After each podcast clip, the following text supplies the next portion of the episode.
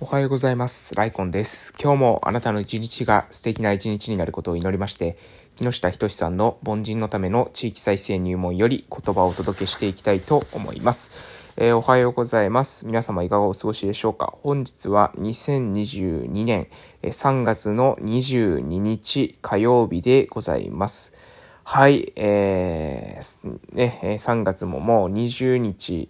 えー、20日が過ぎてっていう言い方はしないですけれどもね、もう下旬になって4月が近づいてまいりました。皆様いかがお過ごしでしょうか。えー、私は鹿児島県の奄美大島の某村で地域おこし協力隊として活動しているものでございます。えー、近況報告をですね、させていただきたいと思います。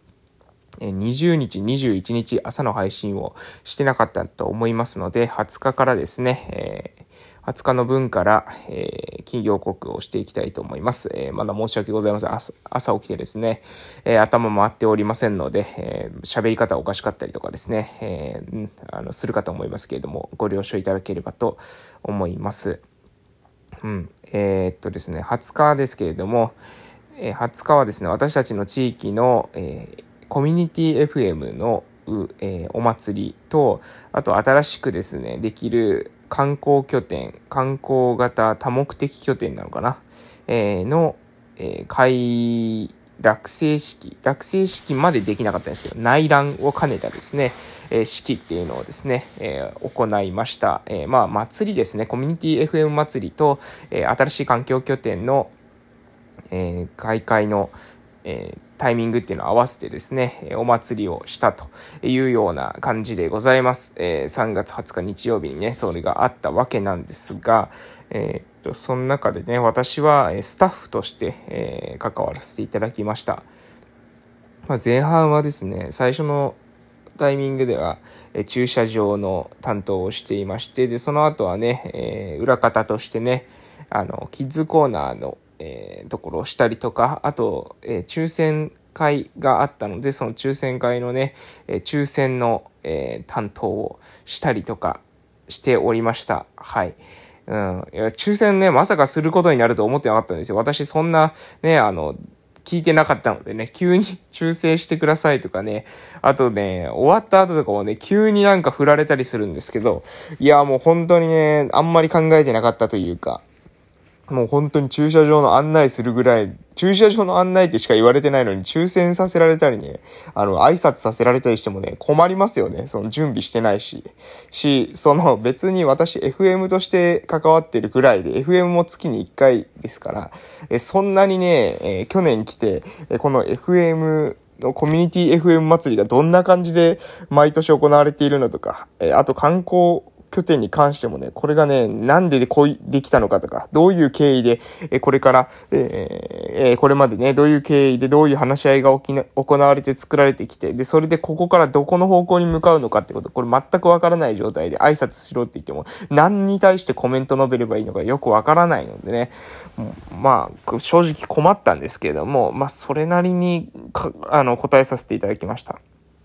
まあ、私たちの地域でですね、その新しい、え観光拠点ができるところっていうのは、周りにですね、その教育委員会が、えいる施設とかですね、あと社会福祉協議会の施設とか、あと総合体育館とかグランドとか、まあそういったなんて言うんですかね、私たちの村の人たちが、え様々な活動をするときに、まあ心臓になってくるっていうか、重要なですね、え場所っていうのが、え密集してるんですね。なので、ぜひですね、その観光拠点には観光拠点としての、え活動動だけではなくて、えー、その村のその中心部としてですね、できること、えー、機関部としてですね、できることっていうのをね、イメージして活動していただけたらなって思うんですよね。まあ、観光客をですね、えー、入れてきて、え地元の産業を盛り上げるっていう風に皆さん、まあもしかしたらね、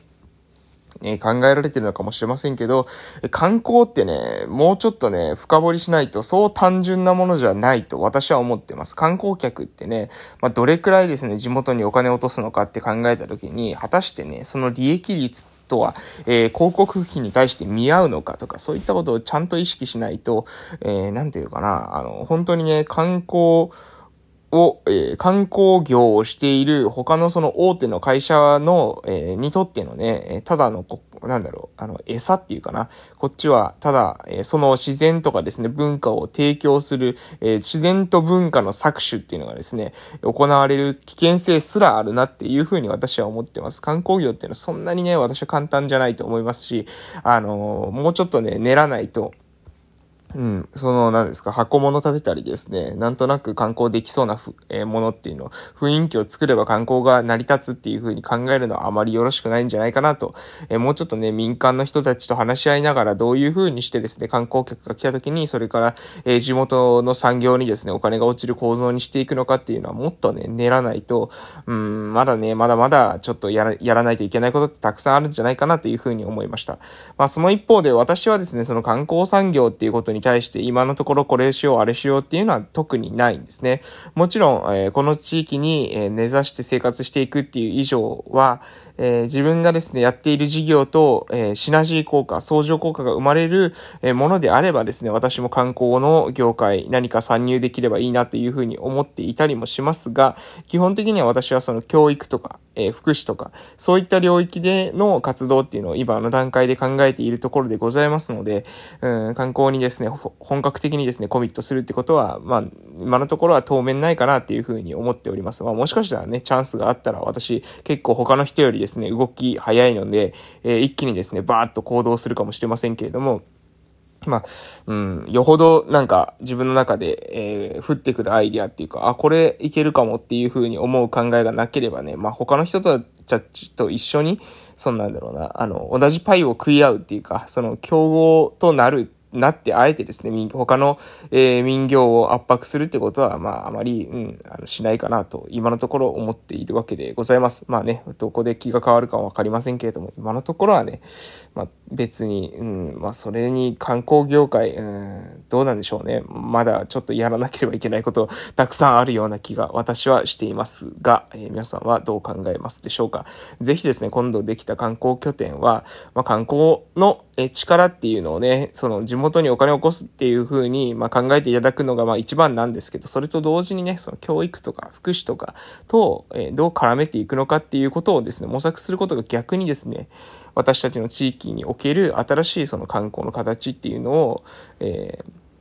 社会に向けてね、提案していくっていうことになり得るんじゃないかなと、そういうふうに思っていたりします。はい、ということで、えー、まあ、20日はですね、そんな感じでございました。で、21日、えー、昨日ですね、昨日はですね、えー、春分の日でございまして、祝日だったのでね、え休ませていただいてたわけなんです。えで、その中で、えどういったことをしていたのかというとですね、え昨日は、え午前中ですね、私たちの村のえ、卒業生、高校卒業生ですね、えー、次年度より、えー、さらにその先の進,、えー、進路に進む、うんえ高校以上のですね、進路に進むっていう世代、えその世代の人たちとですね、その世代の人たちといっても3名なんですけど、その3名とですね、え会話する機会を、え持たせていただきました。で、その話をする中でね、あの、非常にですね、まあ私たちの方がね、勉強になること多かったですね。えー、っていうかもう本当に若い人と話せるっていうのはいいですね。えー、はい。私、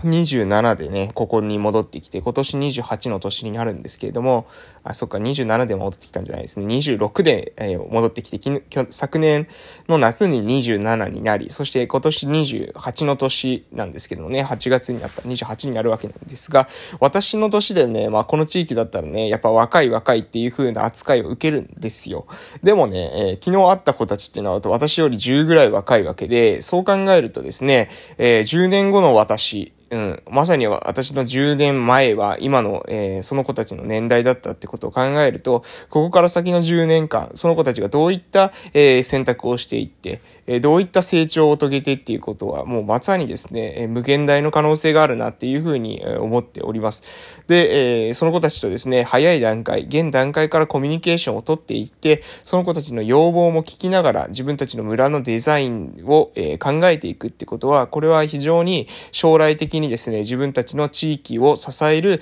人材にとって使いやすい私たちの地域、住みやすい私たちの地域に、え、仕組みづくりしていく上では非常にね、重要なことなんじゃないかなというふうに思っておるわけでございます。なので昨日はですね、そうやって、えー、話をね、聞くじ、機会、聞く時間をですね、えー、作っていただいて非常に、えー、嬉しいところでございましたし、これからもですね、